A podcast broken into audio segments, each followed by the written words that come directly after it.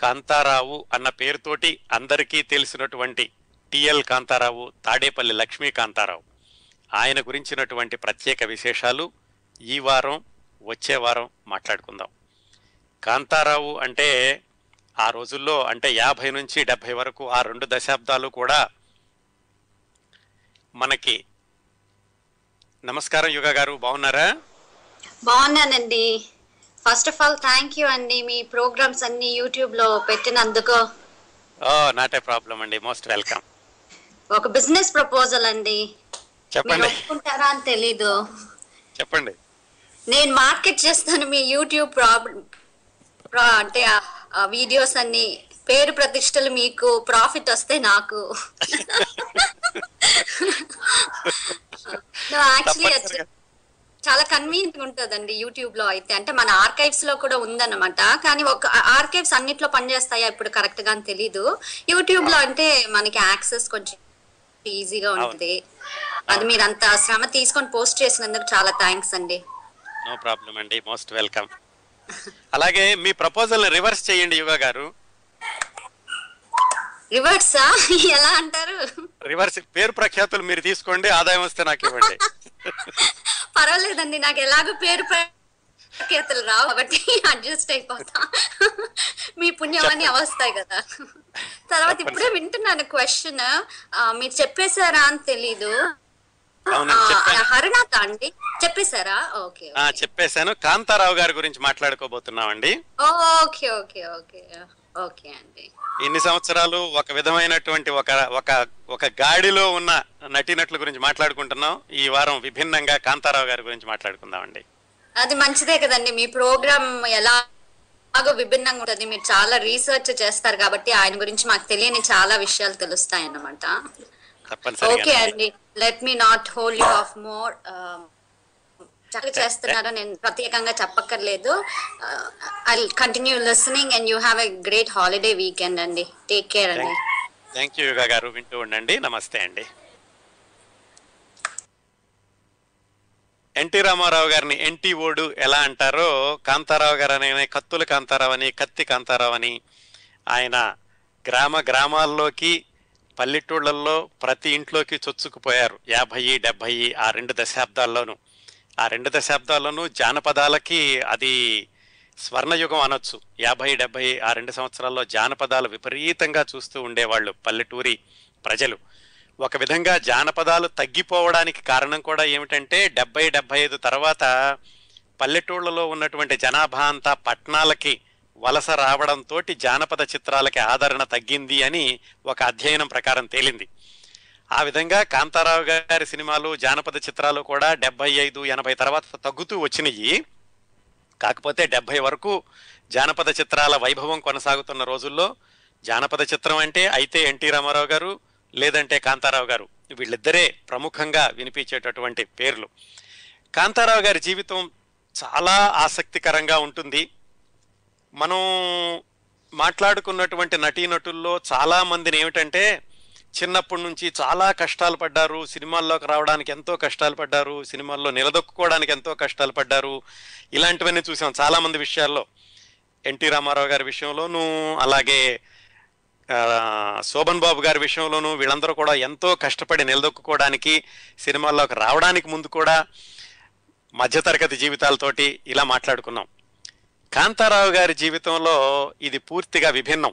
ఆయన చిన్నప్పుడు రాజకుమారుడు లాగే పెరిగాడు. సినిమాల్లో ఆయన ఎలాగో రాజకుమారుడు అనగానే కాంతారావు గారు గుర్తొస్తారో. చిన్నప్పుడు ఆయన బాల్యం కూడా ఏమాత్రం ఇబ్బందులు లేకుండా ఆటపాటలతోటి సరదాగా హాయిగా గడిచిపోయింది. ఒకటే విషయం ఏమిటంటే ఆయన తుది రోజులు మాత్రం కొంచెం ఆయన ఇబ్బందుల్లో గడవడం అనేది కాస్త విషాదకరమైంది. దానికి కూడా కారణాలు ఏమిటో చూద్దాం. దాని గురించి కూడా మనం ఏమి నేర్చుకోగలమో చూద్దాం. నిజానికి ఈయన ఎవ్వరూ గాడ్ ఫాదర్ అనేవాళ్ళు లేకుండా ఎవరి సిఫారసు లేకుండా ఆయనంతటా ఆయన సినిమాల్లోకి ప్రవేశించి సినిమాల్లో నిలదొక్కుని ఆయనకంటూ ఒక ఒరవడిని సృష్టించుకుని జానపద చిత్రాలు అంటే కాంతారావు కత్తి యుద్ధం అంటే కాంతారావు అనేటటువంటి పేరు ఆయనంతటా ఆయనగా స్వయం కృషితోటి తెచ్చుకున్నటువంటి ఇమేజ్ అదంతాను. ఎన్నో రాజభోగాలు ఎన్నో మొదలైన క్షణాలు వాటితో పాటుగానే ఆయనకి చేదు అనుభవాలు విషాద సంఘటనలు ఇవన్నీ కూడా ఆయన జీవితంలో కలగలిసి ఉన్నాయి. అట్లాగే ఆయన పౌరాణికాల్లో శ్రీకృష్ణుడు వేశారు శివుడు వేశారు మహావిష్ణువు రాముడు అన్ని వేషాలు వేశారు. ఎన్ని వేసినప్పటికీ ఆయన పేరు చెప్పగానే గుర్తొచ్చేది నారదుడు నారదుడు అనగానే ఆయన పేరు గుర్తొస్తుంది. ఇంకా జానపద చిత్రాలు అనగానే ఆయన కత్తి యుద్ధం గుర్రపు స్వారీ మాంత్రికుల్ని వాళ్ళని తిప్పికొట్టడం సాహస కృత్యాలు అలాగే ప్రతి నాయకుల్ని చిత్తు చేయడం ఇలాంటివన్నీ కూడా కాంతారావు గారికి వెన్నతో పెట్టిన విద్య ఆ సినిమా పాత్రల్లోను. ఆ రోజుల్లోనండి ఎన్టీ రామారావు గారు అక్కినే నాగేశ్వరరావు గారు ఇద్దరిని కూడా పరిశ్రమకి రెండు కళ్ళు అంటూ ఉండేవాళ్ళు కదా. దాసరి నారాయణరావు గారు ఒక సందర్భంలో కాంతారావు గారి గురించి మాట్లాడుతూ చిత్ర పరిశ్రమకి ఎన్టీ రామారావు గారు అక్కినే నాగేశ్వరరావు గారు రెండు కళ్ళు అయితే ఆ రెండు కళ్ళ పైన ఫాల భాగం మీద ఉండేటటువంటి మంగళ తిలకం కాంతారావు గారు అని చెప్పారు. అదండి చిత్ర పరిశ్రమలో అందరూ కూడా ఆయన యొక్క చిత్రాల ప్రాధాన్యతని ఆయన యొక్క ఆయన పోషించిన పాత్రల యొక్క ప్రత్యేకతని గుర్తించినటువంటి తీరు. ఇరవై సంవత్సరాలు ఆయనకి ఏమాత్రం జానపదాల్లో ఎదురు హీరోగా ఆయన కొనసాగారు. పంతొమ్మిది వందల డెబ్బై నుంచి తొంభై వరకు ఆయన క్యారెక్టర్ పాత్రలు ధరించారు. తొంభై ప్రాంత తొంభై ప్రాంతాల్లో హైదరాబాద్కి మద్రాసు నుంచి మకాం మార్చాక ఆయన చాలా చిన్న చిన్న వేషాలు వేశారు. అలాగే టీవీ సీరియల్స్లో కూడా నటించారు చివరి రోజుల్లో. ఆయన నాలుగు సంవత్సరాల క్రితమే మరణించారు. ఆయన జీవిత చరిత్ర నుంచి ప్రత్యేకమైనటువంటి విశేషాలు ఈ వారం వచ్చే వారం మాట్లాడుకుందాం. ఆయన ఆత్మకథని అనగనగా ఒక రాకుమారుడు అనే పేరుతోటి ఆయనే స్వయంగా చెప్పినటువంటి విశేషాలు నాలుగైదు సంవత్సరాలు ఐదు సంవత్సరాల కింద పుస్తకంగా వచ్చాయండి. ఇద్దరు రచయితలు ఆయనతోటి కూర్చుని టి జగన్మోహన్ తాళ్ళ శ్రీకాంత్ అనేటటువంటి రచయితలు కాంతారావు గారితో కూర్చుని దాదాపుగా రెండు సంవత్సరాల పాటు ఆయన దగ్గర నుంచి విశేషాలన్నీ సేకరించి ఫోటోలన్నీ సేకరించి ఒక చక్కటి పుస్తకంగా తీసుకొచ్చారు. దానికి ఆ సంవత్సరం నంది అవార్డు కూడా వచ్చింది ఈ పుస్తకానికి. ఆ పుస్తకంలోని విశేషాలు మరికొన్ని ఇంటర్వ్యూల నుంచి విశేషాలు సేకరించి వాటన్నిటిని ఒక క్రమ పద్ధతిలో మనదైనటువంటి శైలిలో మనం సులభంగా ఏమేమి నేర్చుకోబోతున్నాము అనేటటువంటి కోణంలో చూస్తూ కాంతారావు గారి గురించి మనం ఈ వారం వచ్చే వారం మాట్లాడుకుందాం. కాంతారావు గారి గురించి మాట్లాడుకోబోయే ముందు ఇంకొక ఒక మహిళ గురించి మాట్లాడుకుందామండి. ఆమె పేరు రాజ్యలక్ష్మమ్మ. మనం మాట్లాడుకోబోతోంది మనం మాట్లాడుకుంటోంది వంద సంవత్సరాల క్రిందటి సంగతులు. పంతొమ్మిది వందల పదమూడు పద్నాలుగు అప్పటి సంగతులు అన్నమాట ఆవిడది ఏలూరు దగ్గర వంగూరు అని ఒక ఊరు ఉండేది ఆ ఊళ్ళో రాజ్యలక్ష్మమ్మ గారు ఉన్నారు. ఆమెకి ఇద్దరు కుమార్తెలు. ఈ రాజ్యలక్ష్మమ్మ గారి భర్త చనిపోయాక ఆమె ఇద్దరు కూతుర్ని పెంచి పెద్ద చేస్తూ ఆ క్రమంలో ఆ వంగూరు నుంచి ఏలూరు వచ్చి ఏలూరులో ఒక హోటల్ పెట్టుకున్నారు. భర్త పోయాక స్వతంత్రంగా బ్రతకడం కోసమని పట్నం వచ్చి హోటల్ పెట్టుకుని ఇద్దరు కూతుళ్ళని పోషించడం ఇదంతా వంద సంవత్సరాల క్రిందట. అంటే ఆమెకి ఎంత గుండె ధైర్యం ఎంత ఆత్మవిశ్వాసం ఉండాలో ఊహించుకోండి. ఈ రోజుల్లో కూడా ఊహించుకోవడం కష్టం. అలాగా స్వతంత్రంగా బ్రతికేటటువంటి మహిళలు ఉన్నారంటే అలాంటి స్వతంత్రంగా బ్రతికేటటువంటి మహిళలు ఉన్నారంటే అలాంటిది వంద సంవత్సరాల క్రితం రాజ్యలక్ష్మి గారు అలా చేశారు. పెద్ద కూతురికి పెద్ద కూతురు పేరు సీతారామమ్మ. చిన్నమ్మాయికి పెద్దమ్మాయికి చాలా వయసు వ్యత్యాసం ఉంది. ఆ సీతారామమ్మ గారికి రాజ్యలక్ష్మి గారు వివాహం చేశారు. కాకపోతే ఆమెలాగానే ఆ కుమార్తెకు కూడా చాలా చిన్నప్పుడే వైధవ్యం ప్రాప్తించింది. భర్త చనిపోయాడు. అలాగా వితంతువైనటువంటి పెద్ద కుమార్తె ఆమె కంటే చాలా చిన్నదైన చిన్న కుమార్తె వీళ్ళిద్దరిని పెట్టుకుని ఆవిడ ఏలూరులో హోటల్ నడుపుకుంటూ ఉండేవాళ్ళు రాజ్యలక్ష్మ గారు. ఆ రోజుల్లో బాల్య వివాహాలు ఎక్కువ చాలా చిన్న వయసులోనే పెళ్ళిళ్ళు చేసేవాళ్ళు అలాగే భార్యకి భర్తకి కూడా వయసు వ్యత్యాసం ఎక్కువ ఉంటూ ఉండేది. అందుకని ఎక్కువగా వితంతువులు ఉంటూ ఉండేవాళ్ళు. వితంతువులకి మళ్ళీ వివాహం చేయడం అంటే ఆ రోజుల్లో పెద్ద సాహసోపేతమైన కార్యక్రమం. ఎవరూ ముందుకు వచ్చేవాళ్ళు కాదు. సంఘంలో ఈ మూఢనమ్మకాలు ఉండేవి వితంతు అంటే మళ్ళా పెళ్ళి చేసు చేయకూడదని చేసుకోకూడదని ఇలాంటి మూఢనమ్మకాలన్నీ ఉన్న దశలో వీరేశలింగం గారు సంఘ సంస్కరణకు పూనుకొని వితంతు వివాహాలు చేయించారు. ఆ విషయాలను తెలుసు కదా. అలాగే వీరేశలింగం గారి యొక్క అడుగుజాడల్లో నడుస్తూ చాలామంది ఈ సమాజాన్ని సంస్కరించడానికని మూఢనమ్మకాలని పోగొట్టుకోవడానికి పోగొట్టడానికని ఈ వితంతు వివాహాలని పూనుకొని చేపట్టడం జరిగింది. ఇవన్నీ గమనిస్తున్న రాజ్యలక్ష్మ గారు కూతురికి మళ్ళీ వివాహం చేయాలని ఈ వితంతు వివాహాలని ప్రోత్సహించేటటువంటి వాళ్ళు ఎవరున్నారు అని ఆవిడ అన్వేషించి ఏలూరులో టి రామారావు అని ఒక ఆయన ఉంటే ఆయన దగ్గరికి వెళ్ళి మాట్లాడారు. ఇలా మా అమ్మాయి వితంతువు ఈ అమ్మాయికి వివాహం చేయాలి అని. ఇదంతా ఒక ఒక పద్ధతిలాగా జరగాలండి. ఆ రోజుల్లో ఎవరికి వాళ్ళు మాట్లాడుకోవడం కాదు. ఎందుకంటే వితంతు వివాహం అనేది సంఘం హర్షించని కార్యక్రమం కాబట్టి దాన్ని చేయడానికని ఒక సంఘ సంస్కృతులు పెద్దవాళ్ళు పూనుకుని సమాజంలో ఏమీ వ్యతిరేకత రాకుండా ఇంత హడావుడిగా దాన్ని పకడ్బందీగా చేయాల్సినటువంటి కార్యక్రమం. ఇక్కడ అభినందించాల్సింది ఏంటంటే రాజ్యలక్ష్మమ్మ గారి యొక్క గుండె ధైర్యం ఆత్మవిశ్వాసం కూతుళ్ళని హోటల్ నడుపుతూ పెంచడమే కాకుండా ఆమెకి వివాహ మళ్ళీ వివాహం చేయాలన్నటువంటి పట్టుదల దానికి ఆవిడ చేసినటువంటి కార్యక్రమం మనం మెచ్చుకోవాలి. ఆ టి రామారావు గారు ఏమిటంటే వీరేశలింగం గారి యొక్క శిష్యుడు ఆయన కూడా. వీరేశలింగం గారు ఎలాగైతే వితంతు వివాహాలని ప్రోత్సహించి ఆయన దగ్గరుండి జరిపించారో ఈయన కూడా అలా చేస్తూ ఉండేవాళ్ళు. రాజ్యలక్ష్మమ్మ గారు తన పెద్దమ్మాయి గురించి చెప్పగానే ఆ రామారావు గారు వెతికారు. ఎక్కడ మళ్ళా వివాహం చేసుకునేటటువంటి పెళ్ళి కొడుకు దొరుకుతాడా అని వెతక్క వెతక్క ఆయనకి కోదాడ దగ్గర గుండిబడ అని ఒక ఊరుంది. ఆ ఊళ్ళో ఒక ఆయన దొరికారు ఆయనకి. ఆయన పేరు కేశవరావు. ఆ కేశవరావు గారు ఆ ఊళ్ళో అంటే గుండిబడ అనేటటువంటి ఊళ్ళో ఒక గవర్నమెంట్ జాబ్ చేస్తూ ఉండేవాళ్ళు. అంటే ఏమిటంటే అక్కడ ఒక ఏజీ ఆఫీస్ లాంటిది ఉండేది. దాంట్లో శిరస్తదారుగా పనిచేస్తూ ఉండేవాడు ఆయన. బాగా ఆస్తి ఉంది ఆరు వందల ఎకరాలు ఉండేది. వాళ్ళ తాతగారి నుంచి వాళ్ళ నాన్నగారి దగ్గర నుంచి వచ్చింది ఈ కేశవరావు గారికి. ఆయన్ని ఈ టి రామారావు గారు రాజ్యలక్ష్మమ్మ గారి అమ్మాయి సీతారామమ్మకి చూపించారు. ఈయనైతే పెళ్ళి చేసుకుంటాడు అని. అయితే ఒక విషయం ఏమిటంటే దీంట్లో ఆ కేశవరావు గారికి అప్పట్లో వయసు యాభై ఏడు సంవత్సరాలు. అప్పటికే ఆయనకి రెండు పెళ్ళిళ్ళు అయినాయి రెండు పెళ్ళిళ్ళు అయ్యి ఇద్దరు భార్యలో చనిపోయారు. ఆయనకి సంతానం లేదు. అలాంటి వ్యక్తిని ఈ టి రామారావు గారు చూపించారు. అయితే అసలు వితంతు వివాహం అవడమే ఒక పెద్ద ఘనకార్యం కాబట్టి రాజ్యలక్ష్మ గారు సనే అన్నారు. ఇంకా ఆ రోజుల్లో అంటే వంద సంవత్సరాల క్రితం ఆడవాళ్ళు ధైర్యంగా చెప్పి నాకు అలా కాదు ఇలా చేయాలి ఇలా కాదు అలా చేస్తాననేటటువంటి రోజులు కాదు. సీతారామమ్మ గారు కూడా మాట్లాడకుండా ఒప్పుకున్నారు. ఆ విధంగా యాభై ఏడు సంవత్సరాల కేశవరావు గారికి దాదాపుగా ఇరవై సంవత్సరాల వయసు ఉన్న సీతారామమ్మ గారికి వివాహం జరిగింది. కేశవరావు గారు ఎవరంటే వాళ్ళ యొక్క పూర్వీకులు విజయవాడ దగ్గర తాడేపల్లిలో ఉండేవాళ్ళు. అందుకని వాళ్ళ ఇంటి పేరు తాడేపల్లి. ఆయన తర్వాత కాలక్రమంలో ఏమిటంటే కోదాడ గుండిబడ ఆ రెండు ఊళ్ళ మధ్యన నాలుగు మైళ్ళు నాలుగైదు మైళ్ళ దూరం ఉంటుంది. అక్కడ ఆస్తి సంపాదించి ఐదారు వందల ఎకరాల భూమితోటి ఆయన అక్కడ ఉండేవాడు. ఐదారు వందల ఎకరాల ఆ రోజుల్లో అంటే ఎకరానికి సంవత్సరానికి ఒక రూపాయి శిస్తు కట్టేవాళ్ళు. ఎకరం అమ్మితే కూడా ఒక రూపాయే వచ్చేది. ఆరు వందల ఎకరాల భూమి ఉందంటే ఆరు వందల ఆరు వందల రూపాయల ఖరీదు. అంతకంటే ఎక్కువ ఉండేది కాదు. చెప్పడానికి సంఖ్యాపరంగా ఆరు వందల ఎకరాలంటే చాలా ఎక్కువ ఉన్నట్టు ఉంటుంది. అలాంటి పరిస్థితుల్లో ఈయనకి సీతారామమ్మ గారికి వివాహం అయ్యింది. అయితే కేశవరావు గారికి యాభై ఏడు సంవత్సరాలు అనుకున్నాం కదా.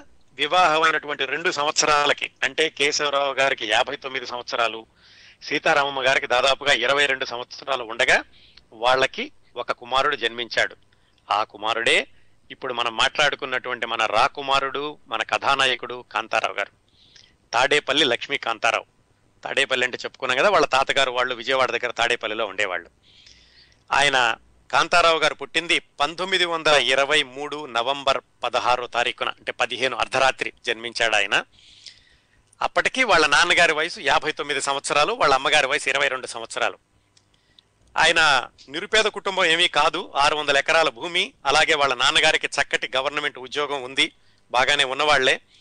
ఈయన పుట్టాక ఒక సంవత్సరానికి వాళ్ళ నాన్నగారికి ఏదో జాతక రీత్యా ఇంకా నా జీవితం అయిపోతుంది నా జీవితంలో వేరే దశ ప్రవేశిస్తుంది అని ఆయన తెలుసుకునో అనుకునో ఊహించుకునో భావించుకునో మొత్తానికి ఆ కేశవరావు గారు ఏం చేశారంటే కాంతారావు గారు పుట్టినటువంటి ఒక సంవత్సరానికి నాకు ఇంకా జీవితం అయిపోతుంది చివరి దశ వచ్చేసింది చివరి దశలో నేను కాశీలో ఉంటే నాకు పుణ్యం ప్రాప్తిస్తుంది అందుకు నేను కాశీ వెళ్ళిపోతున్నాను అని కాశీకి వెళ్ళిపోయాడు ఆయన. వెనకాల ఈ భార్యని అప్పుడే ఒక సంవత్సరం వయసు ఉన్నటువంటి కొడుకుని వదిలేసి ఆయన కాశీ వెళ్ళారు. ఎందుకంటే ఆ రోజుల్లో చనిపోయేటప్పుడు కాశీలో ఉంటే ఎక్కువ పుణ్యం వస్తుందని చాలామంది ఆ పని చేస్తూ ఉండేవాళ్ళు. ఇది మనం చెప్పుకుంటోంది పంతొమ్మిది వందల ఇరవై నాలుగులో కదా. ఇంకా తర్వాత చాలా దశాబ్దాలు ఆ నమ్మకం కొనసాగిందండి. అట్లా వీళ్ళు కాశీలో ఉన్నప్పుడు వీళ్ళకి సేవ చేయడానికి వేరే వాళ్ళు ఉంటూ ఉండేవాళ్ళు. వాళ్ళు కూడా ఏంటంటే అవసాన దశలో ఉన్నటువంటి వాళ్ళకి సేవ చేస్తే పుణ్యం వస్తుందని వాళ్ళు కూడా సేవ చేస్తూ ఉండేవాళ్ళు. ఈ కేశవరావు గారు కాశీ వెళ్ళేటప్పటికీ ఆయన మరదలు అంటే కేశవరావు గారి తమ్ముడు భార్య ఆవిడ కూడా యాభై ఐదు యాభై ఆరేళ్ళు ఉంటాయి. ఆవిడ ఏంటంటే బావగారికి సేవ చేద్దాం సేవ అని చెప్పి ఆవిడ కూడా కాశీ వెళ్ళారు. వెళ్ళి ఆ కేశవరావు గారికి చివరి రోజుల్లో ఆవిడ సేవ చేశారు. ఇది చాలా బాగుంది. ఒక ఆయన అరవై అరవై ఒక్క సంవత్సరాల ఆయనకి ఒక ఆవిడ వెళ్ళి సేవ చేయడం అనేది చాలా సేవాభావం అనుకోవచ్చు. కానీ అక్కడ జరిగింది ఏమిటంటే ఆయనకి సేవ చేసినన్ని రోజులు చేసి ఆవిడ ఆయనతోటి దస్తావేజులు రాయించుకున్నారు. ఏమని? ఈ పొలం అంతా నాదేను అని. అలాగా ఆయన చనిపోయారు అక్కడ. ఈవిడ వెనక్కి వచ్చారు అంటే ఎవరు? కాంతారావు గారి పిద్ది గారు. ఆవిడ వెనక్కి వచ్చి మీ నాన్నగారు పేపర్లన్నీ నాకు రాశారు. మీ నాన్నగారు అంటే ఇంకా కాంతారావు చిన్నపిల్లడు తెలియదు కదా? అంటే కాంతారావు గారి అమ్మగారితోటి. అంటే అక్క వరసయ్య ఆవిడతోటి. చూడమ్మా ఈ ఆస్తి అంతా నా పేరు రాసేశారు. అందుకని ఆస్తి అంతా నాకే చెందుతుంది అని ఆవిడ ఒక విధమైనటువంటి అస్త్రం ప్రయోగించింది వీళ్ళ మీద. అప్పటి నుంచి మొదలుపెట్టి కాంతారావు గారి అమ్మగారు వాళ్ళ అమ్మమ్మ గారు ఆ ఆస్తిని మళ్ళా కాపాడుకోసమని కోర్టుల చుట్టూతా ఎన్ని సంవత్సరాలు తిరిగారంటే దాదాపుగా పదిహేను పది పదిహేను సంవత్సరాలు కోర్టుల చుట్టూతా తిరగడమే సరిపోయింది వాళ్ళకి. ఈ వ్యవహారం జరుగుతూ ఉండగా కాంతారావు గారి అమ్మమ్మ గారు ఏలూరులో హోటల్ అనుకున్నాం కదా ఆవిడ చిన్న కూతురు కూడా పెళ్ళి చేసేసి ఇక్కడ పెద్ద కూతురు ఒంటరిదయ్యిందని చెప్పి ఆవిడ కూడా గుండిబడ వచ్చేశారు కోదాడ దగ్గర. కాంతారావు గారికి అప్పటికి రెండు మూడు సంవత్సరాల వయసు. అప్పటి నుంచి మొదలుపెట్టి పది పదిహేను సంవత్సరాలు ఇద్దరు ఆడవాళ్ళు కూడా కోర్టుల చుట్టూతా తిరుగుతూ ఆస్తి కోసమని ప్రయత్నాలు చేస్తూ ఉండేవాళ్ళు. కాంతారావు గారి అమ్మమ్మ గారు కాంతారావు గారి అమ్మగారు. ఆ పరిస్థితుల్లో కాంతారావు గారి బాల్యం ఎలా కొనసాగిందంటే దేనికి వీళ్ళకి ఏమి ఇబ్బంది లేదు? ఆస్తి ఉంది. దాంట్లో నుంచి పంట ఏదో పండిన పంట వస్తూ ఉంటుంది. పెద్ద ఇబ్బంది లేకుండా జీవితం గడుస్తూ ఉంది. మన కాంతారావు గారికి చిన్నప్పటి నుంచి కూడా రాజవైభోగమే. ఏమాత్రం ఇబ్బందులు లేకుండా ఒక్కడే కొడుకు చాలా ఆస్తి ఉంది. కోర్టు కేసుల్లో ఉన్నప్పటికీ వీళ్ళకి ఆదాయం వస్తుంది కొంతవరకును. దాంతో చిన్నప్పటి నుంచి ఆయన గుర్రపు స్వారీ చేసేవాడట. గుర్రపు స్వారీ అంటే అదేదో పెద్ద లగ్జరీలాగా కాదు. ఆ రోజుల్లో ఒక చోట నుంచి ఒక చోటకి వెళ్ళాలంటే చాలా మందికి గుర్రాలు ఉంటూ ఉండేవి. వీళ్ళ ఇంట్లో కూడా ఒక గుర్రం ఉండేది. అందుకని చాలా చిన్న వయసులోనే ఆయన గుర్రపు స్వారీ కూడా నేర్చుకున్నాడు. తర్వాత రోజుల్లో ఆయన సినీ నటుడు అవుతాడని సినిమాల్లో గుర్రపు స్వారీ చేస్తాడని సినిమాల్లో గుర్రపు స్వారీ చేస్తూ కత్తి యుద్ధం చేస్తాడని ఆ రోజుల్లో ఆయనే కాదు ఎవరికి అనుకుని ఉండరు. ఎందుకంటే చాలా చిన్న పిల్లడు. ఐదారు సంవత్సరాల వయసు సందర్భంలో జరిగినటువంటి సంఘటనలు. అలా గుర్రం మీద స్వారీ చేస్తూ ఉండేవాడు. ఇంట్లో అమ్మ అమ్మమ్మ చాలా గారాభంగా చూస్తూ ఉండేవాడు ఒక్కడే కొడుకు కాబట్టి ఎర్రగా బుర్రగా మంచి చక్కటి ముఖ వర్చస్సుతోటి చక్కటి పర్సనాలిటీ తోటి ఉండేవాడు చిన్నప్పటి నుంచేను. ఇంకా చదువు విషయానికి వచ్చేసరికి వాళ్ళ సొంత ఊరు గుండిబడలో రే ఒకటో రెండో క్లాసులు మాత్రమే ఉండేయట ఆ రోజుల్లో. ఆ తర్వాత చదువుకోవాలంటే నాలుగు మైళ్ళ దూరంలో ఉన్న కోదాడకి వెళ్ళాలి. కోదాడకి వెళ్ళి అలాగా మూడు నాలుగు క్లాసులు చదువుకున్నాడు. ఆ చదువుకునేటప్పుడే గుండిబడ నుంచి కోదాడ వెళ్ళేటప్పుడు మధ్యలో వాగు వాగులు దాటడం ఇవన్నీ కూడా ఒక విధమైనటువంటి జానపద చిత్రాల్లోని వాతావరణంలోనే ఆయన పెరగడం తటస్థించింది. కోదాడలో మూడు నాలుగు అయిపోయాక ఆ తర్వాత పై చదువులు చదువుకోవాలి. పై చదువులు అంటే ఆ రోజుల్లో ఐదో తరగతి చదవడమే పై చదువు. అది చదవాలంటే ఆయన కోదాడలో కూడా లేదు. అక్కడి నుంచి ఖమ్మం వెళ్ళాలి. అక్కడ నుంచి ఖమ్మం వెళ్ళి ఖమ్మంలో వెళ్ళాలంటే మరి ఇంకా చిన్నపిల్లడే కదా ఐదో తరగతి అంటే తొమ్మిది పది సంవత్సరాల వయసు ఉంటుంది. వాళ్ళ అమ్మమ్మ గారు వచ్చి ఖమ్మంలో ఉండే ఆవిడ ఈ కుర్రాన్ని దగ్గరుండి ఐదో తరగతి చదివించడం మొదలు పెట్టింది అక్కడ కూడా పెద్దగా కొనసాగలేదు. అక్కడ నాలుగైదు సంవత్సరాలు ఉన్నారు అంతే ఖమ్మంలో కూడాను. ఆ ఖమ్మంలో ఈయన ఐదో తరగతి చదువుతూ ఉండగా అక్కడ ఈయనకి పాటలంటే ముందు పాటలు పద్యాలు అంటే ఆసక్తి ఏర్పడింది. ఎలాగంటే ఐదో తరగతి ఆరో తరగతి చదువుతూ ఇంటి దగ్గర నుంచి స్కూల్కి నడిచి వెళ్ళేటప్పుడు ఎవరింట్లో నుంచైనా రేడియో కానీ గ్రామ్ ఫోన్ కానీ ఆ రోజుల్లో గ్రామ్ ఫోన్ ఉండడం అంటే చాలా లగ్జరీ. ఎవరో ఒకళ్ళిద్దరింట్లో గ్రామ్ ఫోన్ ఉండేది. గ్రామ్ ఫోన్ నుంచి కానీ రేడియో నుంచి కానీ ఏమన్నా పద్యాలు పాటలు ముఖ్యంగా పద్యాలు వస్తుంటే ఈయన అక్కడే ఆగిపోయి ఎలాగో ఆ ఇంటి వాళ్ళని బతిమాలి ఇంట్లోకి వెళ్ళి ఆ పద్యాలు అయ్యే వరకు కూర్చుని విని వచ్చేవాడట. అలాగే వీళ్ళ అమ్మమ్మ గారు చాలా పౌరాణిక గాథ గాథలు జానపద గాథలు చెబుతూ ఉండేవాళ్ళు. అక్కడి నుంచి ఈయనకి పద్యాలంటే విపరీతమైన ఆసక్తి ఆ పది పన్నెండు సంవత్సరాల వయసులోనే.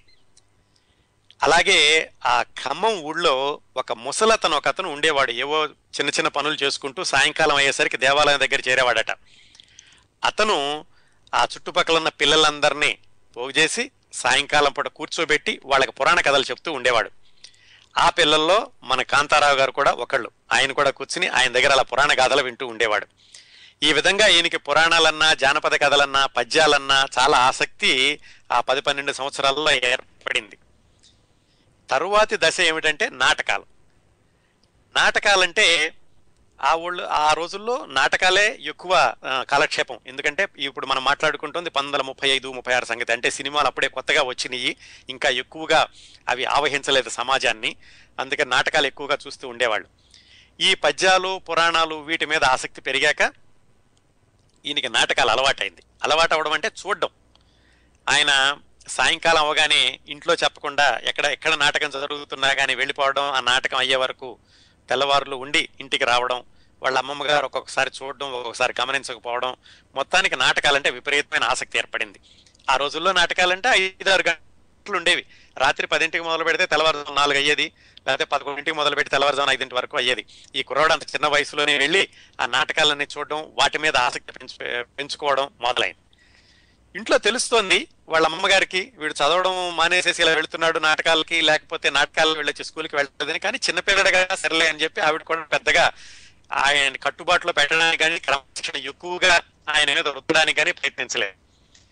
సరే నాటకాలు చూస్తున్నప్పుడు మరి స్కూల్లో ఉన్నప్పుడు ఏదో నాటకం వేసే ఒక సందర్భం వస్తుంది కదా. అలాగా హై స్కూల్లో చదువుకునేటప్పుడు వా చిన్నపిల్లలతో కలిసి సతీ సొక్కుబాయి నాటకం వేద్దామని ఆ స్కూల్లో పిల్లలందరూ ఒక ప్రణాళిక ఏర్చుకున్న చేసుకున్నారు. దాంట్లో శ్రీకృష్ణుడి వేషం మన కాంతారావు గారు వేయాలి చిన్నపిల్లడు.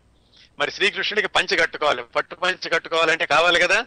అందుకని ఈయనే ఇంట్లో తెలియకుండా వాళ్ళ అమ్మమ్మ గారితో వాళ్ళ అమ్మగారితో ఒక పంచి తీసుకుని వచ్చి మరేమో చాలా పెద్దదవుతుంది దాన్ని నాలుగు ముక్కలు చేసి నలుగురు కట్టుకున్నారు దాంట్లో. ఆ తర్వాత ఇంట్లో తెలిసింది ఇంట్లో వాళ్ళు కోపడ్డది వేరే విషయం అనుకోండి. తనకి ఇలాంటి ఇలాంటి చిన్న చిన్న పనులన్నీ చేస్తూ ఉండేవాడు. ఇంతే కాకుండా ఖమ్మంలో చదువుకుంటూ వాళ్ళ అమ్మగారు ఖమ్మంలో ఉండేవాళ్ళు వాళ్ళ అమ్మగారమ్మ గుడిబండలో ఉండేవాళ్ళు కోదాడ దగ్గర. ఈయన ఆదివారం వచ్చిందంటే ఖమ్మం నుంచి గుడిబండ వెళ్ళడం వాళ్ళ అమ్మగారి దగ్గర నుంచి ఉండి ఆ ఆదివారం పూట అక్కడ నుంచి ఏవో కూరగాయలు అవి తీసుకుని మళ్ళీ ఖమ్మం రావడం ఇలా చేస్తూ ఉండేవాడు. ఆ ప్రక్రియలో ఏం చేసేవాడంటే సైకిల్ అద్దెకి తీసుకుని ఖమ్మం వరకు తొక్కుకుంటూ వెళ్ళడం ఆ సైకిల్ మధ్యలో ఇరగొట్టడం ఆ సైకిల్ షాప్ వాడి తను కొట్టడం మళ్ళా అతనికి ఫైన్ చెల్లించడం ఇలాంటి పనులన్నీ చేస్తూ ఉండేవాడు. ఇవే కాకుండా ఆ ఊళ్ళో ఉన్నటువంటి పిల్లల్ని ఎప్పుడైనా సరే సెలవులకి అక్కడికి వెళితే గుడిబండ వెళితే ఆ ఊళ్ళో ఉన్న పిల్లలందరినీ చేరదీసి వాళ్ళతో కుస్తీ పోటీలు పట్టడం వాళ్ళతో యుద్ధాలు చేయడం గొడవ చేయడం అలాగే ఇంట్లో ఏమైనా ఉంటే కనుక ఆటలాడుతూ పైనుంచి ఎగిరి కిందకి దూవడం దాంట్లో కాళ్ళు చేతులు విరగొట్టుకోవడం ఇలా రకరకాలైనటువంటి అల్లరి పనులు చేస్తూ ఉండేవాడు ఆయన.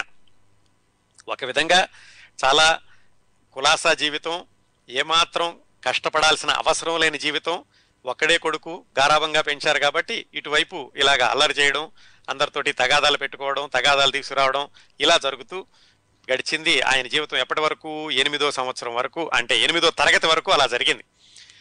అప్పుడు ఏం చేశారంటే ఇక వీళ్ళకి అనిపించింది ఈ మహిళలిద్దరికీ వీడు చదువుకోవట్లేదు వీడు చదువుకుని పైకి వచ్చేటటువంటి లక్షణాలు ఏమీ కనపట్టలేదు అల్లరి ఎక్కువైపోయింది ఇలాగే వదిలేస్తే కనుక అల్లరి పెరిగిపోతుంది అని చెప్పి వాళ్ళు ఏం చేశారంటే సరేరా అబ్బాయి నువ్వు చదువు మానేసేయి ఎలాగో మీ నాన్నగారి ఉద్యోగం ఉంది అందుకని అది వారసత్వంగా వస్తుంది. ఇప్పటికి నువ్వు మైనర్ అయినప్పటికీ కూడా నీకు వచ్చేలాగా చూస్తామని మొత్తానికి వాళ్ళ నాన్నగారి ఉద్యోగాన్ని ఇతనికి వచ్చేలాగా చేశారు.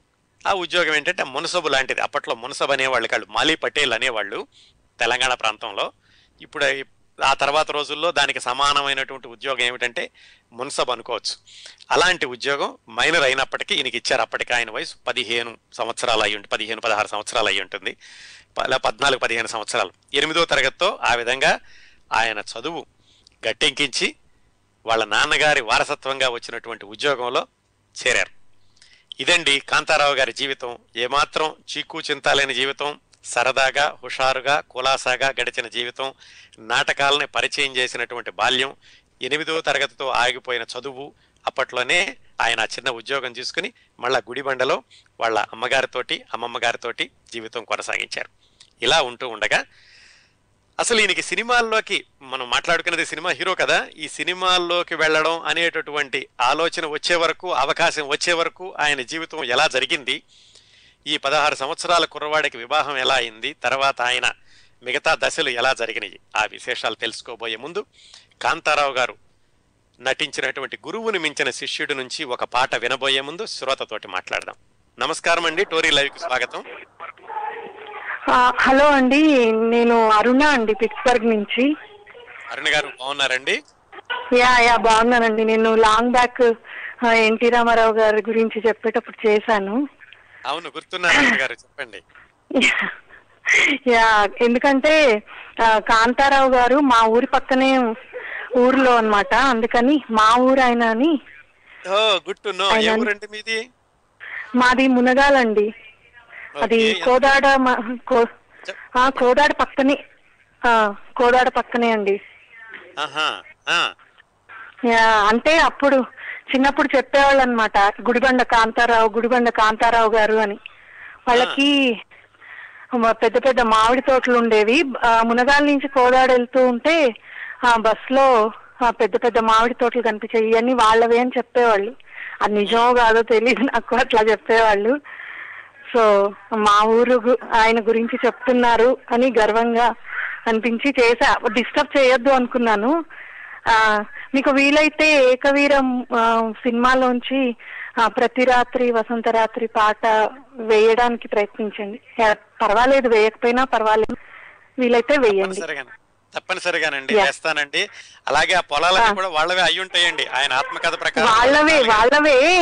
యా ఇప్పుడు అసలు గుర్తుపట్టలేకుండా ఉండుండొచ్చు. నేను వెళ్ళి ఫైవ్ ఇయర్స్ అవుతుంది. సో ఈసారి ఇండియా వెళ్ళినప్పుడు అక్కడికి వెళ్తాను చాలా హ్యాపీగా అనిపించింది. మీరు. ఎవరి గురించి అయినా యా మీరు ఎవరి గురించి అయినా ఏ ప్రముఖ వ్యక్తి గురించి చెప్పినా కూడా అది ఎంతో అంటే ఇన్ఫ్లుయెన్స్ చేస్తుంది. అంటే మీరు చెప్పిన విధానం అనుకుంటా చాలా అంటే ఇంతకు ముందు వాళ్ళ గురించి ఉన్న మిస్కాన్సెప్షన్స్ అన్ని పోతున్నాయి. అది అది నాకు చాలా హ్యాపీగా అనిపిస్తుంది. చాలా సంతోషం అండి నా కృషి ధన్యవాదాలు అది మీరు ఇలాగే ఇలాగే కంటిన్యూ చేయండి. ఎందుకంటే రామ్ గోపాల్ వర్మ గారి గురించి చెప్పారు కదా. ఆయన గురించి అసలు నాకు చాలా తెలియనివన్నీ తెలుసుకున్నాను. ఓకే అండి. కంటిన్యూ చేయండి. యా. ఓకే అండి. Thank you. గారు. ఉంటాను. యా బాయ్ ఆ చిన్న మునసబు ఉద్యోగం ఏదో చేసుకుంటూ అది ఇరవై నాలుగు గంటలు ఉండే ఉద్యోగం కాదు కదా. పైగా అన్ని సీజన్స్లోనూ ఉండదు. ఏదో అవసరం వచ్చినప్పుడు ఉంటుంది. ఆ శిస్తులు కట్టుకునేటప్పుడు పొలాలకి శిస్తులు వసూలు చేసేటప్పుడు అప్పుడును. ఆయన సరే ఈ ఉద్యోగం అని నడిపిస్తూ నాటకాల మీద ఎలాగో ఆసక్తి ఉంది కదా అది తగ్గలేదు చిన్నప్పటి నుంచిను. ఈ పిల్లలందరినీ పోగు చేసి పిల్లలంటే ఇప్పుడు ఆయనకి పదహారు పదిహేడు సంవత్సరాల వయసు వచ్చింది. బాలమిత్ర నాట్య మండలి అనేటటువంటి ఒక నాటక సమాజం లాంటి దాన్ని పెట్టి ఆయన చిన్న చిన్న నాటకాలు కూడా వేస్తూ ఉండేవాడు. ఇలా వేస్తూ ఉండగా గుడిబండకి సురభి నాటక సమాజం వాళ్ళు వచ్చారు. సురభి నాటక సమాజం అంటే అప్పటికి అంటే ఇప్పుడు మనం మాట్లాడుకునేటటువంటి కథా సమయానికి ఇది మనం పంతొమ్మిది వందల ముప్పై ఆయనకి పదహారు సంవత్సరాలంటే పంతొమ్మిది వందల ముప్పై తొమ్మిది ఆ ప్రాంతాల్లో అనుకోండి. ఆ సమయంలో సురభి వాళ్ళు అప్పటికే నాటకాలు వేయడం మొదలుపెట్టి దాదాపుగా నలభై యాభై సంవత్సరాలు అయ్యింది. అన్ని రోజులుగా వేస్తున్నారు వాళ్ళు. వాళ్ళ పద్ధతి ఎలా ఉండేదంటే ఒక పది పదిహేను కుటుంబాలు కలిసి సురభి నాటక సమాజం ఏదో ఒక పేరు పెట్టుకుని వాళ్ళు నాటకాలు వేస్తూ ఒక ఊరు నుంచి ఒక ఊరికి వెళ్ళేవాళ్ళు. ఎలా వేసేవాళ్ళు? ఆ ఊళ్ళలో కూడా నాటకాలు ఈ కోతల కాలం అంటారు. అంటే ఎక్కువగా పనులు లేనప్పుడు పంటలు కోతకు రాబోయే ముందు ఆ ఆ రోజుల్లో వెళ్ళి ఒక్కొక్క ఊళ్ళోనూ ఉండి రోజు విడిచి రోజు ఒక నాటకం లేకపోతే నాటకంలో వరుసగా ఉన్నటువంటి ఘట్టాలో వేస్తూ ఒక నెల రోజుల పాటు ఆ ఊళ్ళో ఉండి ఆ ఊళ్ళో రైతులు ఇచ్చినవి తీసుకుని మళ్ళీ అక్కడి నుంచి వేరే ఊళ్ళు వెళుతూ ఉండేవాళ్ళు. వాళ్ళకి ఒక గ్రామం అంటూ స్థిరంగా ఉండేది కాదు. అంటే పుట్టిన ఊరు లేకపోతే వాళ్ళు ఇళ్ళు కట్టుకున్న ఊరు అలా స్థిరంగా ఉండేది కాదు. సంచార జీవనం సాగిస్తూ నాటకాలు వేస్తూ ఉండేవాళ్ళు. అలా సంచార జీవనంలో వాళ్ళు గుడిబండ వచ్చారు. మరి అప్పటికే మన కాంతారావు గారికి నాటకాలంటే ఆసక్తి పిల్లలతో నాటకాలు వేస్తున్నాడు. మరి నాటక సమాజం వచ్చారు నెల రోజులు ఉంటారు అంటే సహజంగా మరి ఆ ఆసక్తి పోదు కదా. ఈయన ఏం చేశాడు? నెమ్మదిగా వాళ్ళతోటి ఎలాగో పరిచయం పెంచుకుని అందులో ఆ ఊరు మున్సబు కూడా కదా. పరిచయం పెంచుకుని రోజు వాళ్ళ దగ్గరికి వెళ్ళి వాళ్ళు రిహార్సల్స్ చేసేటప్పుడు వాళ్ళ హార్మోనియం వాయించే అతనితో దగ్గర చేసుకుని అతను పద్యాలు ఎలా పాడుతున్నాడు ఇతను కూడా ప్రాక్టీస్ చేయడం అట్లా వాళ్ళతోటి పరిచయం పెంచుకున్నాడు.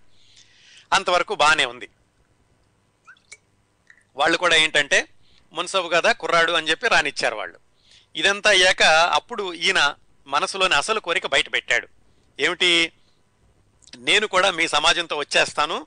నన్ను కూడా మీలో చేర్పించుకోండి. నేను కూడా మీతో పాటు నాటకాలు వేస్తాను అని. వాళ్ళు నచ్చ చెప్పారు. బాబు ఇది అందరూ చేసే పని కాదు. మేమంటే కుటుంబాల కుటుంబాలు అందరం కలిసి చేస్తున్నాము. బయట వాళ్ళు ఈ నాటకాల్లోకి రావడం సాధ్యం కాదు. ముఖ్యంగా మీ కుటుంబాల వాళ్ళు ఒప్పుకోరు. సమాజంలో వాళ్ళు ఒప్పుకోరు. సమాజంలో పెద్దలు ఒప్పుకోరు. అందుకని నువ్వు రావద్దు. నువ్వు గనక మేము నేను మేము నిన్ను గనక మాలోకి తీసుకుంటే మాకు చెడ్డ పేరు వస్తుంది. మేమేదో నిన్ను చెడగొట్టామనుకుంటారు. నువ్వేదో హాయిగా ఉద్యోగం చేసుకుంటున్నావు అని చెప్పి వాళ్ళ శత విధాల నచ్చ చెప్పడానికి ప్రయత్నించారు. నిజంగా కూడా ఏంటంటే ఆ రోజుల్లో నాటకాలు వేసే వాళ్ళని ఎవరూ కూడా విపరీతమైన గౌరవంగా చూసేవాళ్ళు కాదు. అదొక మంచి కార్యక్రమంగా కూడా దాన్ని గమనించేవాళ్ళు కాదు. నాటకాలు వేసేవాళ్ళు అంటే చాలా చిన్నతనంగా చూస్తూ ఉండేవాళ్ళు. అందుకని వీళ్ళు కూడా ఏంటంటే ఊరు నుంచి ఊరు మారుతూ నాటకాలు వేస్తూ ఉండేవాళ్ళు. ఈ ఉన్న కుటుంబంలో నుంచి వచ్చినటువంటి కుర్రాడిని తీసుకోవడానికి వాళ్ళు కూడా భయపడ్డారు. సామాన్యంగా అలా తీసుకొని కూడా తీసుకోరు. అందుకని ఈ సురభి కుటుంబాల్లో వివాహాలు చేసుకోవాలనుకున్న వాళ్ళల్లో వాళ్ళే వివాహాలు చేసుకుంటూ ఉండేవాళ్ళు. బయట వాళ్ళకి వీళ్ళకి ఈ మామూలు సామాజిక జీవన సంబంధాలు తక్కువగా ఉంటూ ఉండేవి. ఆ స్త్రీ పాత్రలు కూడా వాళ్ళ వాళ్ళే వేస్తూ ఉండేవాళ్ళు.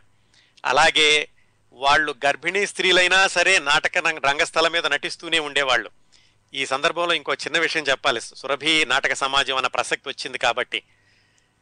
తెలుగు సినిమా మొట్టమొదటి టాకీ సినిమా భక్త ప్రహ్లాద. చాలామంది గుర్తుండే ఉంటుంది కదా. కొద్దిగా పక్కకి వెళ్తున్నానండి కాంతారావు గారి కథ నుంచి. మళ్ళీ కాంతారావు గారి కథలోకి వద్దాం.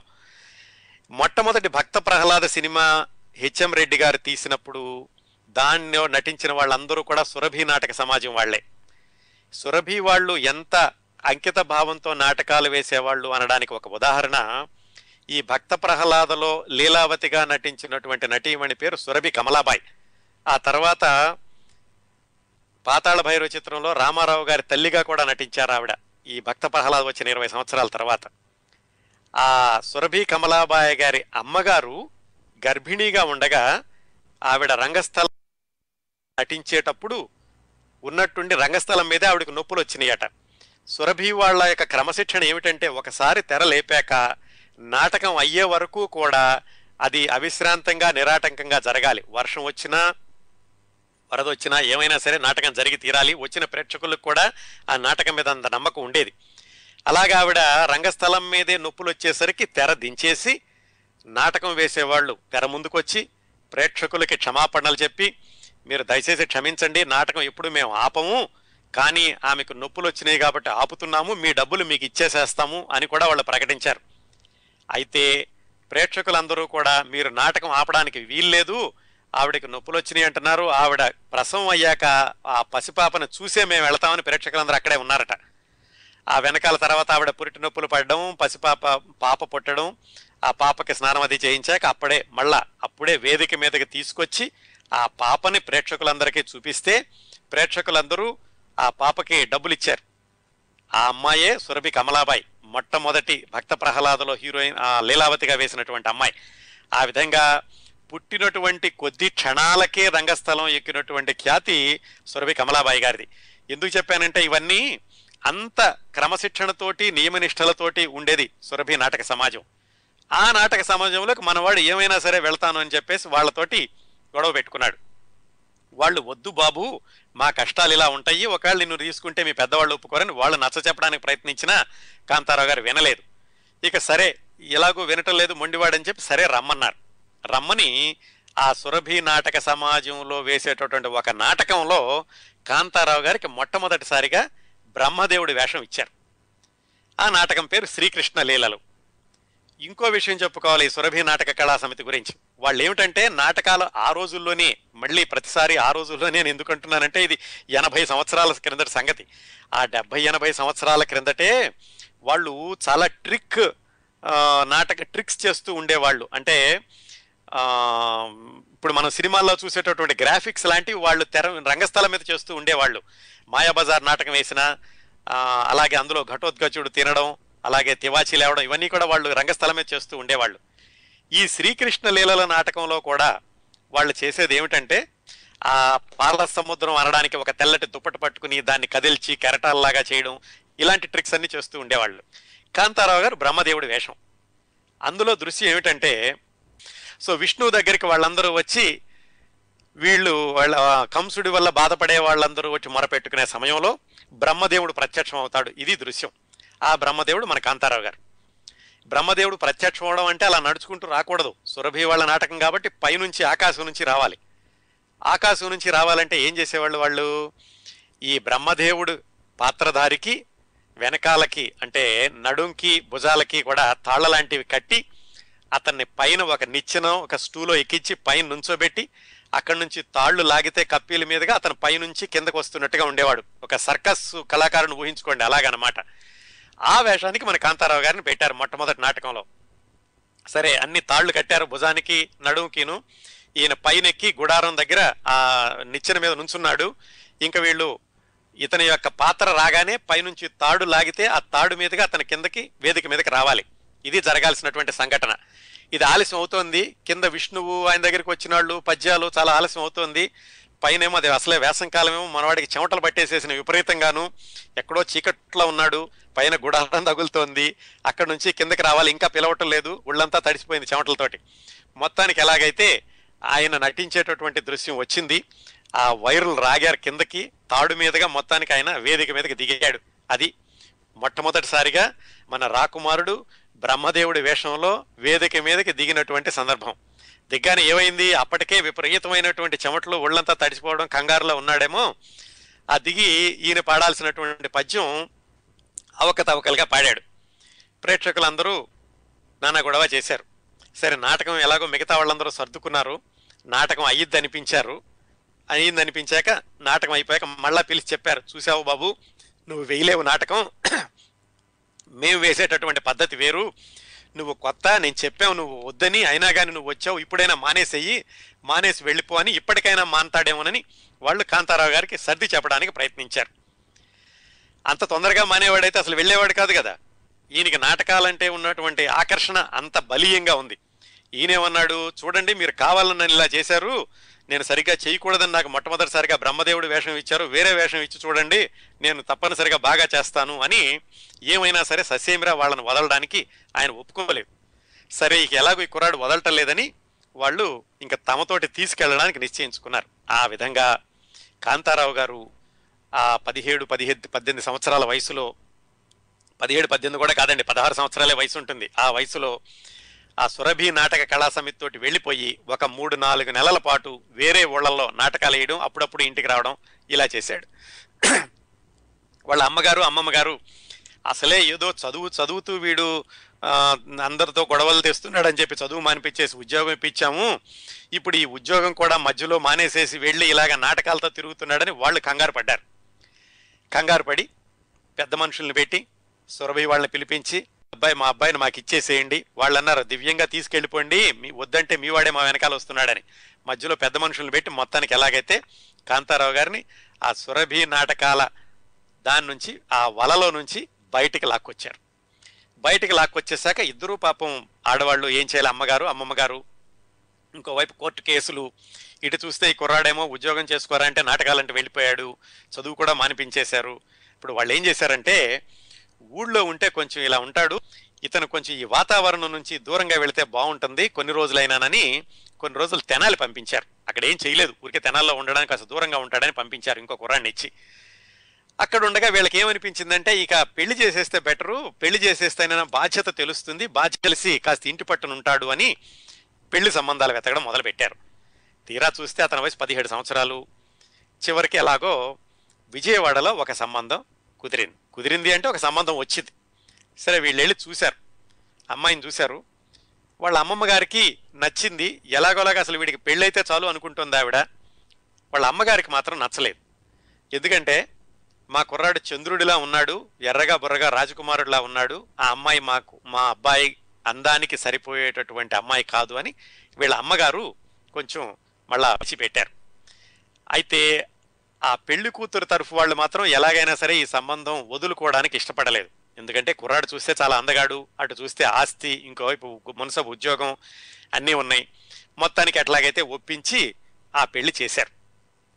ఆ విధంగా కాంతారావు గారికి పదిహేడు సంవత్సరాల వయసులో వివాహం అయ్యింది. ఆ అమ్మాయి కూడా పదిహేడు సంవత్సరాలే. పెళ్ళి విజయవాడలో జరిగింది. విజయవాడలో జరిగాక మళ్ళీ ఇంటికి వచ్చేసి గుడిబండలో కాపురం పెట్టారు. పదిహేడు సంవత్సరాల వయసులో ఆ విధంగా వివాహం చేసుకుని భార్యను గుడిబండకి తీసుకొచ్చి ఈయన మున్సబు ఉద్యోగం కొనసాగుతోంది. నాటకాలు పక్కన అప్పుడప్పుడు వేస్తున్నారు. పంతొమ్మిదవ సంవత్సరం వచ్చేసరికి ఈయనకు ఒక పాప పుట్టింది. కాకపోతే ఆరు నెలల్లోనే ఆ పాప మరణించింది. అంటే పదిహేడు సంవత్సరాల వయసులో వివాహం చేసుకోవడం పంతొమ్మిది సంవత్సరాలకి పాప పుట్టడం పాప చనిపోవడం కూడా జరిగింది. ఈలోగా ఈయన పద్దెనిమిది సంవత్సరాలు దాటినాయి కదా మేజర్ అయ్యాడు. మేజర్ అవగానే ఆ కోర్టు కేసుల్లో ఈయనే వాదించుకోవడం ఈయన వెళ్ళడానికి అవకాశం దొరికింది. వాదించడం కాదు ఈయన ఆ ఆస్తి తరపున తనని తను రిప్రజెంట్ చేసుకోవడానికని తనే కోర్టుకు వెళ్ళడం సంభవించింది. అలా కోర్టుకు వెళ్ళారు గెలిచారు. కొన్ని వందల ఎకరాలు మళ్ళా వచ్చినాయి. ఆ వచ్చిన వందల ఎకరాల్లో మళ్ళా ఏమైందంటే వీళ్ళ మేనత్త గారు మళ్ళా ఇంకో పత్రాలు సృష్టించి నాకు రావాలి మీ నాన్నగారు నాకు ఇచ్చారని మళ్ళీ ఈయన అడగడం ఇంకోవైపు పిన్ని గారు పిన్ని గారు చేసిన తప్పు ఒప్పుకోవడం ఏదో ఆస్తి వస్తుంది అనుకున్నాను మీకే రావాలని ఆవిడ అప్పగించడం ఇలా రకరకాలైనటువంటి తగాదాలు ఆస్తి తగాదాలు జరుగుతూ జరుగుతూ మొత్తానికి ఈయన ఉన్న ఆస్తిలో కొంత ఆస్తిని ఈయన ఆవేశంలో మా నాన్నగారు కనుక మాట అనుంటే నేను ఇస్తానని చెప్పి వాళ్ళ మేనత్త గారికి ఇచ్చేసేయడం వాళ్ళ పిన్ని గారు తప్పు తెలుసుకోవడం ఇలా ఈ వ్యవహారాలన్నీ జరుగుతూ వచ్చినాయి. ఈయనకి వివాహం అయింది ఒక పాప పుట్టిపోయింది ఇటు ఆస్తి గొడవలన్నీ జరుగుతున్నాయి. ఇలా ఆయన ఉద్యోగం ఒక నడుస్తుంది నాటకాలు వేస్తున్నాడు. ఇలా జరుగుతూ ఉండగా ఇరవై రెండో సంవత్సరం వచ్చింది ఆయనకి. అంటే దాదాపు పంతొమ్మిది వందల నలభై ఐదు ప్రాంతాలు. ఇంకా స్వాతంత్ర్యం రాలేదు. ఇరవై సంవత్సరం వచ్చాక ఆయనకి ఒక అబ్బాయి పుట్టాడు. ఇప్పటి వరకు పర్వాలేదు. సజావుగానే సాగుతోంది జీవితం అంతాను. ఒక అబ్బాయి పుట్టాడు. ఇప్పుడు ఆయన జీవితం ఒక అనుకోనటువంటి మలుపు తిరిగింది. ఆ మలుపు ఇంకో మలుపుకి దోవతీసింది ఇది ఇరవై రెండు సంవత్సరాలంటే పంతొమ్మిది వందల నలభై ఐదో సంవత్సరం అండి. అంటే స్వాతంత్రం రావడానికి కొంచెం ముందన్నమాట. ఆ రోజుల్లో ఈ బ్రిటిష్ వారికి వ్యతిరేకంగా నాటకాలు రాసి ప్రదర్శిస్తూ ఉండేవాళ్ళు చాలామంది. వాటిల్లో మా భూమి అనేటటువంటి నాటకం చాలా ప్రసిద్ధి. వాసిరెడ్డి సుంకర అని వాళ్ళిద్దరూ రాసినటువంటి నాటకం మా భూమి. ఒకరోజు ఏమైందంటే ఈ మామి నాటకం వేస్తున్నారు జగ్గైపేటలో. అది కూడా కాదు అని తెలిసి కాంతారావు గారు ఈ నాటకం చూడడానికి జగ్గైపేట వచ్చారు. అయితే అప్పట్లో పరిస్థితులు ఎలా ఉన్నాయంటే కమ్యూనిస్టులు రజాకారులు వీళ్ళ మధ్యన బాగా గొడవలు జరుగుతూ ఉండేవి తెలంగాణ ప్రాంతంలోనూ. ఈ రజాకారులు తెలంగాణ ప్రాంతంలో ఎక్కువగా ఉండేవాళ్ళు. కాంతారావు గారు మున్సబు కాబట్టి గవర్నమెంట్ ఉద్యోగం కాబట్టి రజాకారులు ఏమిటంటే మనవాడే అనుకుంటూ ఉండేవాళ్ళు గవర్నమెంట్ తరఫునే ఉంటాడు అని. ఇంకోవైపు చూస్తేనేమో కాంతారావు గారికి కమ్యూనిస్టు వాళ్ళందరూ చాలా మిత్రులు. ఈయన వయసు వాళ్ళు ఈయనకి చాలా మిత్రులు. ఈ గొడవలు ఊళ్ళో అలా ఉంటూ ఉండగా ఈయన నాటకం చూడడానికి జగ్గైపేట వచ్చాడు. జగ్గైపేట వచ్చేసరికి ఆ ఊళ్ళో ఏమైందంటే ఎవరో పుకారు లేవతీశారు మన మునసవుగా పనిచేసే కాంతారావు జగ్గైపేట వెళ్ళాడు. అక్కడ మా భూమి నాటకం చూడడానికి వాళ్ళతో కలిసి ఆయుధాలు సమకూర్చుకోవడానికి కమ్యూనిస్టు వాళ్ళతోటి అని చెప్పి ఎవరో పుకారు లేవతీశారు. దాంతో రజాకారులు ఇతని కోసం వెతకడం మొదలుపెట్టారు. ఈ నాటకం చూడడానికి వచ్చినటువంటి కాంతారావు వెనక్కి తిరిగి వెళ్తుంటే ఎవరో చెప్పారు నువ్వు వెళ్ళొద్దు రజాకారులు నీ కోసం వెళుతున్నారు వెళితే నీకు నీ నీ ప్రాణాలకే ప్రమాదం అందుకని నువ్వు ఒకడే ఉండిపో అని చెప్పి ఆయన మళ్ళీ వెనక్కి వెళ్ళనివ్వలేదు. ఆ విధంగా గుడిబండ నుంచి అనుకోకుండా జగ్గైపేట వచ్చి అక్కడే ఉండే ఉండిపోవాల్సినటువంటి పరిస్థితి ఏర్పడింది కాంతారావుకి. ఎందుకంటే జగ్గైపేట తెలంగాణలో లేదు. సో ఈయన జగ్గైపేటలో ఉన్నప్పుడు వాళ్ళ అమ్మగారు అమ్మమ్మ గారు కూడా ఈ విషయం తెలుసుకుని వాళ్ళ అబ్బాయి కోసమని రజాకారులు వెతుకుతున్నారని చెప్పి వాళ్ళు ఏం చేశారంటే ఒక ఎడ్ల బండి మీద వాళ్ళకు ఉన్నటువంటి సామాన్లు వడ్ల ధాన్య బస్తాలు అన్నీ వేసుకుని వాళ్ళు కూడా జగ్గైపేట వచ్చేసారు వచ్చేసేసి మొత్తానికి జగ్గైపేటలో కాపురం పెట్టారు. జగ్గయ్యపేట తెలంగాణలోకి రాదు కాబట్టి ఆయనకి ఆయన మీద అరెస్ట్ వారెంట్ ఉన్నా కానీ అంత ప్రమాదం లేదు. ఆయన ప్రాణాలకు ప్రమాదం లేదు. రజాకారులు ఇక్కడికి వచ్చేటటువంటి అవకాశం లేదు. ఆ విధంగా గుడిబండ నుంచి జగ్గయ్యపేట వచ్చేసేటటువంటి సందర్భం తటస్థించింది కాంతారావు గారికి. ఈలోగా స్వాతంత్ర్యం వచ్చింది. స్వాతంత్ర్యం వచ్చాక కూడా తెలంగాణలో పరిస్థితులు ఇంకా అలాగా పోరా కొనసాగుతూనే ఉన్నాయి. తెలంగాణ సాయుధ పోరాటాలు కొనసాగుతూనే ఉన్నాయి. ఈయన మాత్రం జగ్గేపేటలో ఉండిపోయాడు. ఇక్కడ ఉద్యోగం ఏమీ లేదు కదా. కాకపోతే వాళ్ళు తెచ్చుకున్నటువంటి ధాన్యం బస్తాలు అవి ఉన్నాయి. అప్పుడప్పుడు వెళ్ళి తెలియకుండా వెళ్ళి వాళ్ళు పంటలు తీసుకురావడం ఇక్కడ ఈయన ఈ కాపురం పెట్టి జగ్గైపేటలో ఆ విధంగా మూడు సంవత్సరాలు ఉన్నారు. ఆ మూడు సంవత్సరాల్లోనూ ఖాళీగా ఉండలేడు కదా. నాటకాల నాటకాలు అలవాటు కదా. ఇక్కడ కుర్రాళ్ళని చేర చేరదీసి జగ్గయ్యపేటలో నాటకాలు వేయడం మొదలు పెట్టాడు అప్పట్లో హిందీ నాటకాలు కూడా వేస్తూ ఉండేవాడట ఆయన. ఎందుకంటే ఈయన ఖమ్మంలో ఆరు ఏడు ఎనిమిది చదువుకున్నప్పుడు ఉర్దూ మీడియంలో చదువుకున్నారు. అందుకని హిందీ మీద కూడా మంచి పట్టు ఉంది. ఇదే తర్వాత కలిసి వచ్చింది మద్రాసు వెళ్ళాక. ఆ- సందర్భం వచ్చినప్పుడు చెప్పుకుందాం. ఈ విధంగా నాటకాలు వేస్తూ ఉండేవాడు. జగ్గయ్యపేటలోను నాటకాలే కాకుండా తన వయసు కుర్రవాళ్ళందరినీ కూడగట్టుకుని వాళ్ళతో చేరి వీళ్ళందరూ కలిసి పొద్దున్నే ఒక వ్యాన్ మాట్లాడుకుని విజయవాడ వెళ్ళి రెండు మూడు రోజులు ఒక హోటల్లో ఉండి అక్కడ మొత్తం సినిమాలన్నీ చూసి వచ్చేవాళ్ళు. అలా వారానికి ఒకసారో రెండు వారాలకు ఒకసారి వెళ్ళడం రెండు మూడు రోజులు అక్కడ ఉండడం సినిమాలన్నీ చూసి మళ్ళీ రెండు మూడు రోజుల తర్వాత ఇంటికి రావడం. ఇలాగ జీవితం అంతా హ్యాపీగా గడుస్తుంది. ఏమాత్రం ఇబ్బందులు లేవు. ఆస్తి ఆస్తిలో నుంచి వచ్చినటువంటి ఆ సంపాదన ఉంది కాబట్టి అమ్మ అమ్మమ్మ ఉన్నారు. ఈయనకి భార్య కుమారుడు ఉన్నారు. జగ్గయ్యపేటలో ఉంటూ నాటకాలు వేస్తూ విజయవాడ వెళ్ళి సినిమాలు చూస్తూ ఇలా గడుస్తూ ఉన్న రోజుల్లో జగ్గయ్యపేటలో వీళ్ళు ఉంటున్నటువంటి వీధిలోనే ఓరుగంటి సత్యనారాయణ శాస్త్రి అని ఇంకొక కుటుంబం కూడా ఉంది. ఆయన జ్యోతిష్యం చెబుతూ ఉండేవాళ్ళు. కాంతారావు గారి భార్యకి ఈలోగా అనారోగ్యం. అది అల్సరో ఏదో అన్నారు. చాలా దీర్ఘకాలమైనటువంటి వ్యాధిలాగా ఉంది. అందుకని ఆ వీధిలోనే ఉన్నటువంటి ఈ ఓరుగంట సత్యనారాయణ శాస్త్రి గారింటికి కుటుంబాలు తరచూ వెళ్ళడం పరిచయాలు అలా పెరిగినాయి. కాంతారావు గారి అబ్బాయి చిన్నపిల్లడు కదా? కాంతారావు గారి భార్యకి ఆరోగ్యం సరిగా ఉండేది కాదు. అందుకని ఈ పిల్లడిని ఆ ఓరుగంటి సత్యనారాయణ శాస్త్రి గారు వాళ్ళ ఇంట్లో కొంచెం సాకుతూ ఉండేవాళ్ళు. ఆ ఓరుగంటి సత్యనారాయణ శాస్త్రి గారికి హైమావతి అని ఒక అమ్మాయి. ఆ అమ్మాయి కూడా చిన్నపిల్లే ఆ అమ్మాయి వీళ్ళని చూస్తూ ఉండేది. ఈ పిల్లడే బాగోగులు చూస్తూ ఉండేది. అలా వీళ్ళిద్దరి మధ్య కుటుంబాల మధ్య పరిచయం పెరగడం సంభవించాక ఒక్కరోజు ఈ ఊరగంటి సత్యనారాయణ శాస్త్రి గారు వాళ్ళ అమ్మాయి హైమావతి కాంతారావు గారి ఇంటికి వచ్చినప్పుడు కాంతారావు గారి భార్య అప్పటికే ఆవిడ అనారోగ్యం ఆరోగ్యం క్షీణిస్తూ వస్తోంది. ఆవిడ ఏమందంటే మా అబ్బాయి మీ ఇంట్లో బాగా అలవాటయ్యాడు నా ఆరోగ్యం ఇలా ఉంది నేను ఎన్ని రోజులు ఉంటానో నాకు తెలీదు అందుకని చెప్పి మీ అమ్మాయిని మా వారికి ఇచ్చి వివాహం చేయండి అంది. వినడానికి చాలా ఆశ్చర్యంగా ఉంటుంది కానీ జరిగిన సందర్భం అది.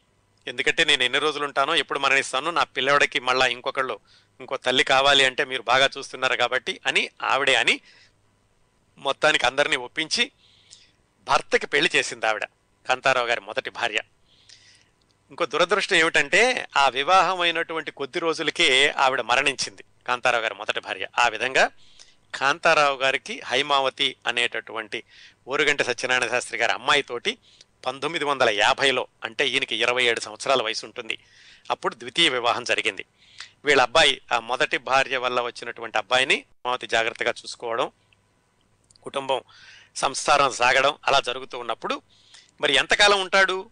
కుర్రాడు పెరిగి పెద్దవాడు అవుతున్నాడు ఉద్యోగం లేదు అక్కడ నుంచి ఏదో ఆస్తి వస్తోంది అక్కడేమో ఇంకా గొడవలు తగ్గలేదు తెలంగాణలో. అలాంటప్పుడు వాళ్ళ అమ్మగారు రోజు అంటూ ఉండేవాళ్ళట ఏదో ఒకటి చేయరా నువ్వు ఇలాగ ఖాళీగా కూర్చుంటే ఎన్ని రోజులు నడుస్తుంది ఏదో ఎర్రగా బుర్రగా ఉన్నావు అందంగా ఉన్నాను అనుకుంటున్నావు నాటకాలు వేస్తున్నావు ఇది ఎంతకాలం సాగుతుంది అని ఆవిడ కొంచెం గట్టిగా మాట్లాడడం మొదలుపెట్టారు. సూటిపోటి మాటలు అనేసరికి మనవాడికి కొంచెం తెలిసి రావడం మొదలైంది. ఎందుకంటే అప్పటికి ఇరవై ఏడు సంవత్సరాలు పంతొమ్మిది వందల యాభై అంటే ఇరవై ఏడు సంవత్సరాల వయసు కదా ఇరవై ఏడు సంవత్సరాల వయసు వచ్చింది. కుర్రాడు పెద్దవాడు అవుతున్నాడు. ఉద్యోగ స్థిరమైన ఉద్యోగం లేదు. ఎంతకాలం ఆస్తి మీద ఆధారపడతారు? అని ఇతనికి ఏమనిపించిందంటే ఏదో ఒకటి స్థిరమైనటువంటి వ్యాపకం చూసుకోవాలనిపించింది. స్థిరమైన వ్యాపకం ఏది? ఇటువైపు నాటకాలు వేస్తున్నాడు. అందుకని నాటకాలకు సంబంధించింది ఏదైనా చేయాలి అనగానే వెంటనే గుర్తొచ్చేది ఏముంది? సినిమాలు. సినిమాల్లోకి వెళ్ళాలి. ఈ సినిమాల్లోకి వెళ్ళాలి అన్నటువంటి ఆలోచన కూడా ఎందుకు వచ్చిందంటే జగ్గైపేటలో ఒక కుర్రాడు ఉండేవాడు. అతని పేరు విశ్వం. అతను అప్పటికే మద్రాసు వెళ్ళి బాలనాగమ్మ సినిమాలో బాలవర్ధిరాజుగా వేశాడు. ఆ రోజుల్లో అక్కడి నుంచి వెళ్ళి సినిమాల్లో వేయడం అంటే ఆసక్తి ఉన్న వాళ్ళకి చాలా ఆసక్తి ఉండేది. మిగతా వాళ్ళు పెద్దగా గౌరవంగా చూసేవాళ్ళు కాదు కానీ ఈ నాటకాలంటే ఆసక్తి ఉన్న వాళ్ళకి సినిమాల్లో వేసి వచ్చాడు అంటే చాలా ఆకర్షణగా ఉండేది. ఈ కుర్రవాడు బాలనాగమ్మలో వేషం వేసి ఊరు రాగానే ఊర్లో వచ్చిన వాళ్ళందరికీ కూడా కబుర్లు చెప్తూ ఉండేవాడు. స్టూడియో ఎలా ఉంది? అక్కడ నా సినిమాలు ఎలా ఉంటాయి షూటింగ్ ఎలా ఉంటుంది ఇలాంటివన్నీ. అతను కాంతారావుకి పరిచయం అయ్యాడు. మరి నాటకాలు వేసేవాడు కదా సహజంగా పరిచయం అవడం అనేది సాధారణం. పరిచయం అయినప్పుడు అతని ద్వారా ఈ కబుర్లన్నీ వింటూ ఉండేవాడు. ఆ విధంగా కాంతారావు కూడా సినిమాలంటే చాలా ఆసక్తి ఏర్పడింది. ఇదేదో బాగానే ఉంది సినిమాల్లో వెళితే బాగుంటుంది నాటకాల్లో వేశాను కదా ఎలాగో అందం ఉంది ఆకర్షణంగా ఉంది అందరూ అంటున్నారు నేను అందగాడని ఆయన ఎట్లాగైనా సరే సినిమాల్లోకి వెళదాము అని అప్పుడు నిశ్చయించుకున్నారు. అదండి జీవితం అలా జరుగుతూ వచ్చింది. మొట్టమొదటగా చదువు మానేసేయడం అల్లరి చేస్తున్నాడని చదువులో నుంచి సురభి నాటక వాళ్ళ దగ్గరికి వెళ్ళి వాళ్ళతో మూడు నాలుగు నెలలు గడపడం అక్కడి నుంచి బయటకు వచ్చాక వివాహం అవ్వడం మళ్ళీ తెలంగాణ సాయుధ పోరాటంతో జగ్గయ్యపేట రావడం జగ్గయ్యపేటలో ఉండగా మళ్ళా నాటకాలు వేస్తూ సినిమాలు చూస్తూ గడుపుతున్న కాలంలో ద్వితీయ వివాహం అవ్వడం మళ్ళా అమ్మగారు ఇలా సుటిపోటి మాట్లాడడం వల్ల ఎలాగైనా సరే సినిమాల్లోకి వెళ్ళిపోదాము అని ఆయన నిర్ణయించుకున్నారు. ఇంత జరిగాక ఇంట్లోనే చెప్పారు సరే నేను మద్రాసు వెళ్ళి నా అదృష్టాన్ని పరీక్షించుకుంటాను అని. ఇక్కడ ఆపుదామండి ఈ వారానికి. ఈయన ఇంకా మద్రాసు వెళ్ళాక మరి ఈయనకి ఎవరు సహాయం చేశారు? సినిమాలో వేషాలు ఎలా దొరికాయి? హీరో ఎలా అయ్యాడు? ఇంకో ఆశ్చర్యకరమైన విషయం ఏమిటంటే ఎన్టీ రామారావు గారి విషయంలో మనం చెప్పుకున్నాం గుర్తుంది కదా? పల్లెటూరి పిల్లలు ఆయన హీరోగా వేసి ఆ హీరోగా వేస్తున్న సమయంలో మన దేశంలో చిన్న పాత్ర పోషించారు అని. ఖచ్చితంగా కాంతారావు గారి విషయంలో కూడా అలాగే జరిగింది. ఒక సినిమాలో ఏదో చిన్న పాత్ర పోషించారు. మళ్ళా రెండో సినిమాలోనే ఆయన హీరో అవడం ఆ రెండో సినిమానే జానపద చిత్రం అవడం. రెండో సినిమా అంటే హీరోగా మొదటి సినిమా అనుకోండి. మొట్టమొదటి సినిగా హీ మొట్టమొదటిసారిగా హీరోగా వేసిన సినిమాల్లోనే ఈయన గుర్రపు స్వారీ కత్తి యుద్ధం చేయడం ఆ సినిమాలోనే రాజనాల గారితో కలిసి నటించడం ఆ తర్వాత రోజుల్లో కాంతారావు రాజనాల కాంతారావు అనగానే రాజనాల పేరు గుర్తొస్తుంది రాజనాల అనగానే కాంతారావు పేరు గుర్తొస్తుంది. అలాంటి చరిత్ర సృష్టించడానికి పునాది ఈయన మొట్టమొదటి సినిమాతోటే పడడం ఇదంతా చాలా ఆసక్తికరంగా ఉంటుంది. ఆ విశేషాలన్నీ మనం వచ్చే వారం మాట్లాడుకుందాం.